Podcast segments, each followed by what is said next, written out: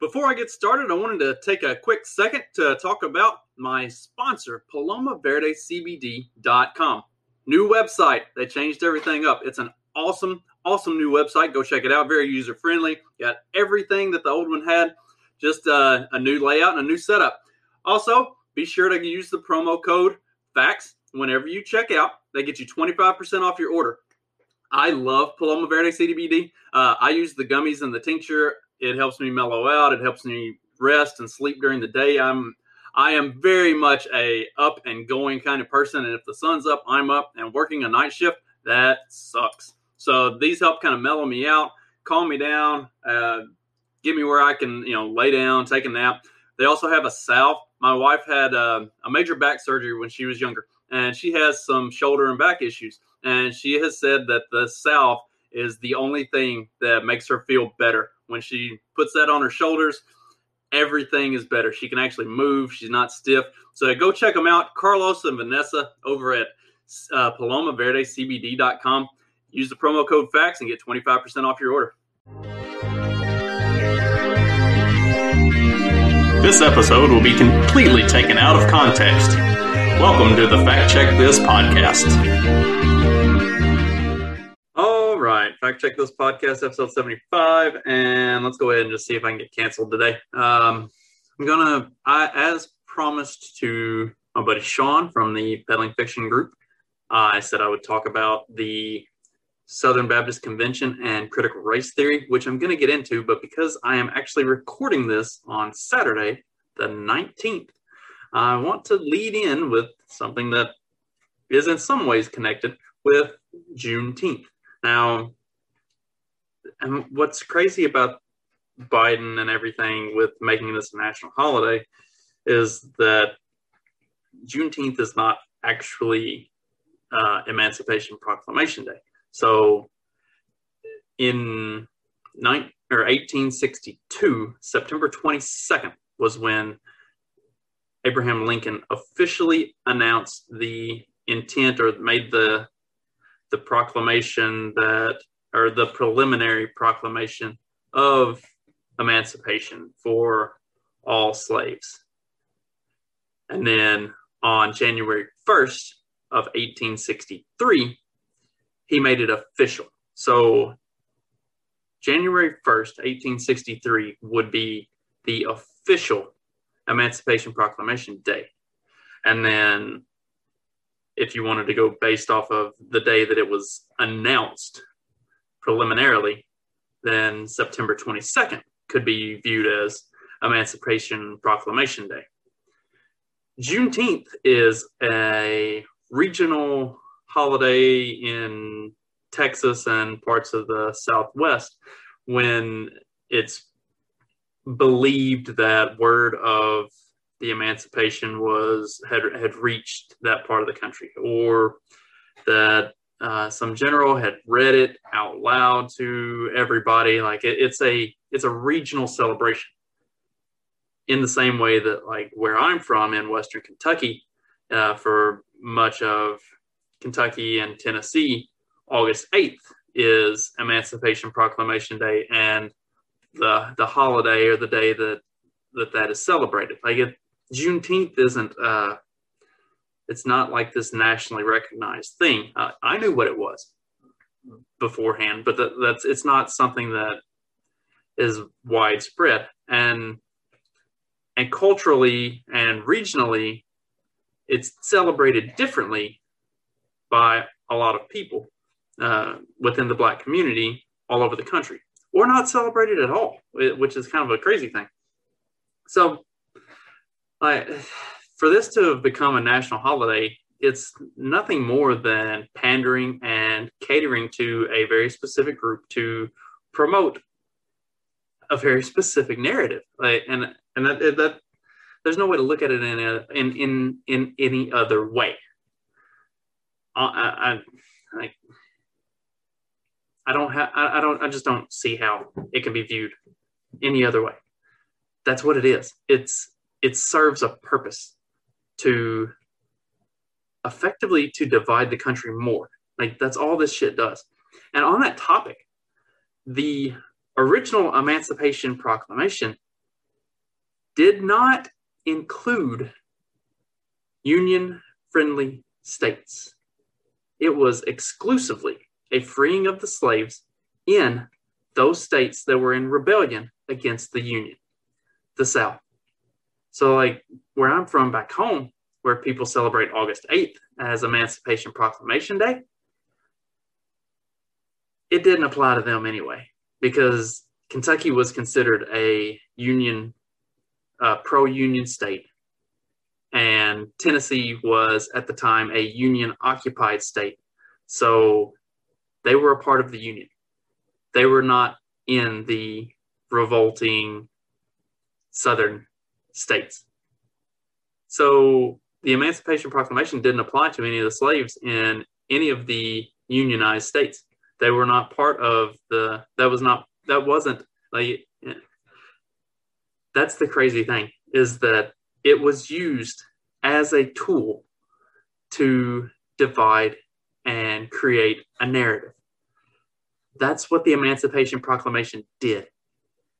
Abraham Lincoln did not give two shits about actually freeing slaves. The Emancipation Proclamation was a it was a talking point tool to try to create uh, like separation of or, or to try to divide and conquer tactic for the South because not everybody in the South was supportive of uh, slavery. Like there were plenty of Southerners who didn't own slaves or didn't care about that. Like, and at some point I'll do like a full uh, Civil War episode because I did touch on it with the ag policy stuff a little bit the other day too. But like the Emancipation Proclamation wasn't about freeing slaves; it was about creating a narrative that was uh, it it promoted certain levels of propaganda for the North as a rallying cry, and it also served to try to uh, divide and conquer in the southern states with those who like that was a you know something that was important, but it hadn't been a focal point because they had all been united in uh, what the actual cause of the war was. So, so that that's the big joke of it is that people just ignore the fact that it didn't do anything to to the northern states to their slave holdings and and and then so then that gets us into the critical race theory because as we're talking about the the Civil War, like I'm gonna I'm gonna talk about like give the an explanation of what critical race theory is or was or how it was kind of founded, and then I want to get into the like the Southern Baptist Convention side of it. Um, so one of the big things that that I I, I kind of get hung up on with this is because they weren't actually freeing the slaves in the North. Like that came about after everything else had kind of fleshed itself out. Like the Emancipation Proclamation was not actually about freeing slaves across the country, it was about going attacking the South on a particular topic. But even with that, the United States of America, following the Civil War and everything, was one of the first countries to abolish slavery in the world. So when you look at some of the modern uh, annotations of critical race theory, that this country is so uh, just systematically racist, what's that being based off of? Because if you look at that on a basis of the rest of the world, not doing all that terrible. I mean, the United States was kind of leading the curve on doing away with slavery. And slavery, this is definitely going to get me canceled. Slavery was not and is not an inherently racist thing. It is a ownership thing. it, it is treating human beings as property. And that's like that's globally. That's that's the way it is across the globe. It was, as it so happened, the majority of slaves, at least in the early days of colonization, were African American or African and black. But that's I'm I'm not getting into it. It's I'm gonna end up getting, definitely gonna get uh, this video removed for sure from YouTube. So whatever. But like that, it, it leaves out a lot of nuance and a lot of needing to dig into more historical relevance as far as what slavery is and was, the historical context of slavery at that time and after that time, because the US really led the curve. It also doesn't take into account that there were a number of the founding fathers who either did not own slaves or were adamantly against slave ownership. They so so critical race theory, and I'm just going to kind of break it down very quickly and briefly, was kind of founded on.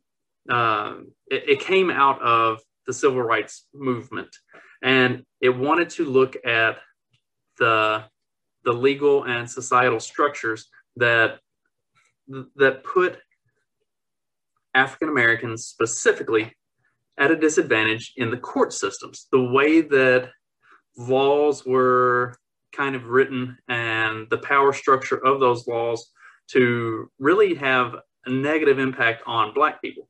And and that's I mean that's completely that's completely fair. Uh, shit, even up to like this is from you know th- this began in the 70s, even going up to Joe Biden's 1994 crime bill. Like the policies that have been in place in our legal system have been very, very specifically designed to target Black communities. Like th- that's that's the hard facts of it. Like, and you can say whatever you want about me. Like, if you have looked into anything, the way these laws are written, construed, the way they're enforced, everything about them, they they really tilt towards a very specific portion of the population. And yes, a lot of times it's more towards lower class than per se African Americans. But for a lot of the places that these laws are most heavily enforced, it's in rural inner or urban inner city areas where the densest of that lower class population are black people in project housing and government assisted housing and stuff like that. So so like while there you know with as with everything there there is a a high degree of nuance and study that needs to go into it to look at like how it all actually kind of comes together and, what the pieces of the puzzle are. At the end of the day a lot of that stuff very directly targets black people. So so the way critical race theory was construed in its origin was to look at that and to point that out and to find ways to um, to identify it and get it in the public view so that something can be done to fix it. Now, what it has become is a complete bastardization of that in every way. Now it is all about white supremacy. Now it is all about uh, the Lincoln Project or the 1618 Project. What was it? I can't remember the. All of these like completely debunked, disproven bad history and revisionist history accountings of the foundings of this country. But that's kind of what it's rooted in now. And it's geared to make white people out as evil. And, and really, I mean, that's, I don't know how else to summarize what it has has become, which is which is very similar to the way pretty much anything that gets into the hands of the mainstream kind of tends to go. It uh whatever the origin of it, it ends up getting twisted and perverted into something that it was never intended to be. And usually it's used for narrative or propaganda or divide and conquer tactics. I that's what this is intended for and what it's purported to. And that you know, like that's that's where we are. So then we get to the the Southern Baptist Convention. Now this has become a very it had become a very hot button topic with the Southern Baptist Convention because there was a uh, there was a decent portion of the Southern Baptist Convention that was adamantly against critical race theory and allowing that to be any part of the Southern Baptist Convention, their official platform, like anything that that has to do with uh, with the Southern Baptist Convention. Um, it was said to have been rooted in neo-Marxist and postmodern worldviews, and they were going to propose a resolution to uh, denounce critical race theory outright. Well, obviously, this created some backlash and some uproar within the Southern Baptist Convention's black community. So what ended up what ended up happening this year at the Southern Baptist Convention conference was there was a there was a pastor who was uh, adamantly against it, like going to absolutely vote in favor of and push for this resolution to condemn critical race theory. And then you had another one who was kind of on the fence, but leaning in that direction. And then you had another one who was a more moderate, uh, less, what's the word I'm looking for? Uh, less vocal, I guess, of uh, of the position on that, and much less likely to take that position or to push for that position. So what you end up getting is the the two who the one who was in favor of the resolution against critical race theory and the one that leaned in that direction kind of split the vote. Uh, a a majority went to the one who was against it, and then I think he had initially got 34% of the vote, or maybe it was 36. And then the the guy who was against it, that you know they knew was more moderate and would not vote in favor of the resolution, he got uh, just like two percent of the vote less. And then the remainder, the last 20 something percent, went to the guy who was sort of on the fence that wasn't as adamant of a supporter, but was a supporter to an extent. So, so it splits three ways. They go to a runoff with the top two, and the one who does not support uh, condemning critical race theory ultimately ended up winning by a relatively narrow margin, but nonetheless. And and basically the way it's it's being described is the the Southern Baptist Convention uh, dodged critical race theory. They they chose to let's let me get the wording right on this from the article. The Great Commission Baptists are leaving Nashville more focused and united to get the good news to the nations. Like any family, we're working through our differences and hope to move forward to the future. Uh, the big thing that had come out of the Southern Baptist Convention or the Southern Baptist Conference uh, in November of 2020, it was they made sort of a an announcement from the presidents of the Southern Baptist Con- uh, Convention or the Southern Baptist Conference that they viewed critical race theory as antithetical to the Bible and that only the gospel uh, can save.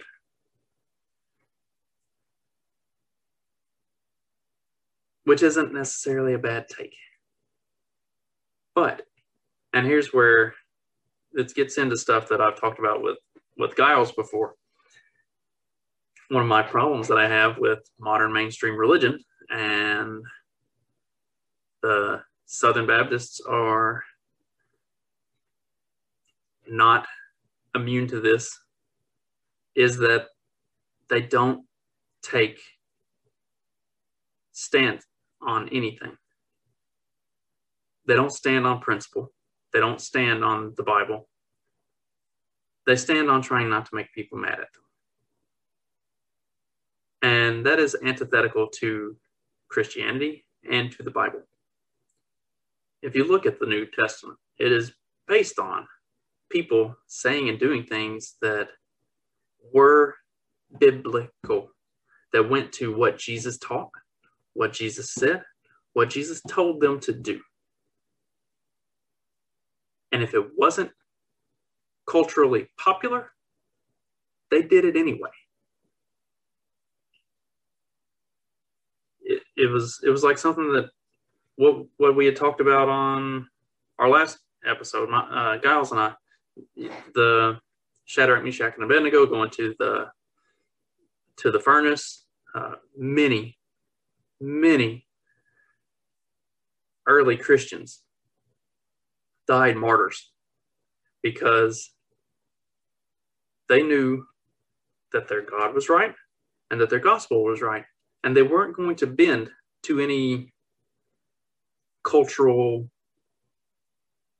hierarchies. They weren't going to do the thing that was popular. They were going to do the thing that was right by God and by Christ. And many of them were killed for it. We are not in a society where we're at risk of being killed for it. And even so, most of these mainstream religious types do not have the balls to stand up and say, This is what the Bible says and this is what we believe. And this this doesn't go by the Bible. This is antithetical to everything we believe. Because really the the modern iteration of critical race theory that singles out white people as being some evil that is antithetical to the Bible. That is not the message of peace and hope and love. It is a direct message of hate and a very targeted racist message of hating specific people for the color of their skin. The thing that is the most racist, the definition of racism.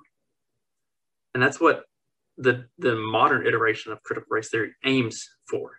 That is its intent. So yeah, it should absolutely be removed from the Southern Baptist Convention. It should absolutely absolutely be removed from schools and the military and anything and everything else. If if it were still its original intent, if it were still its original iteration, where it looks at the reasoning that black people get the raw end of the deal in politics, in not in politics, in uh, in the justice system, perfect that's what it needs to be. The reason it's not that is because of politicians. Because if you look at those things, at the things that cause racism to be a systematic thing, something that comes from the very top, it takes you to look at the very top. And they don't want you looking at them because they know they're the fucking bad guys. They don't want you to figure that out.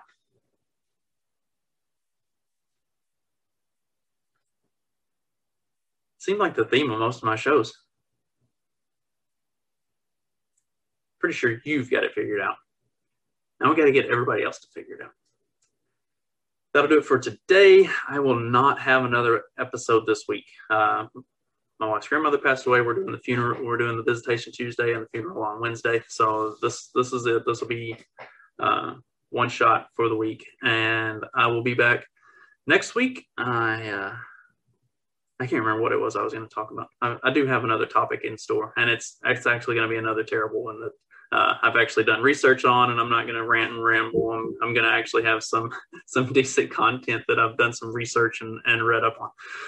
Hopefully, this was good for Sean and gave him what he was wanting. Maybe, maybe not. I'm sure he'll let me know either way. and in the meantime, if you have thoughts on it, let me know as well. Have a good one.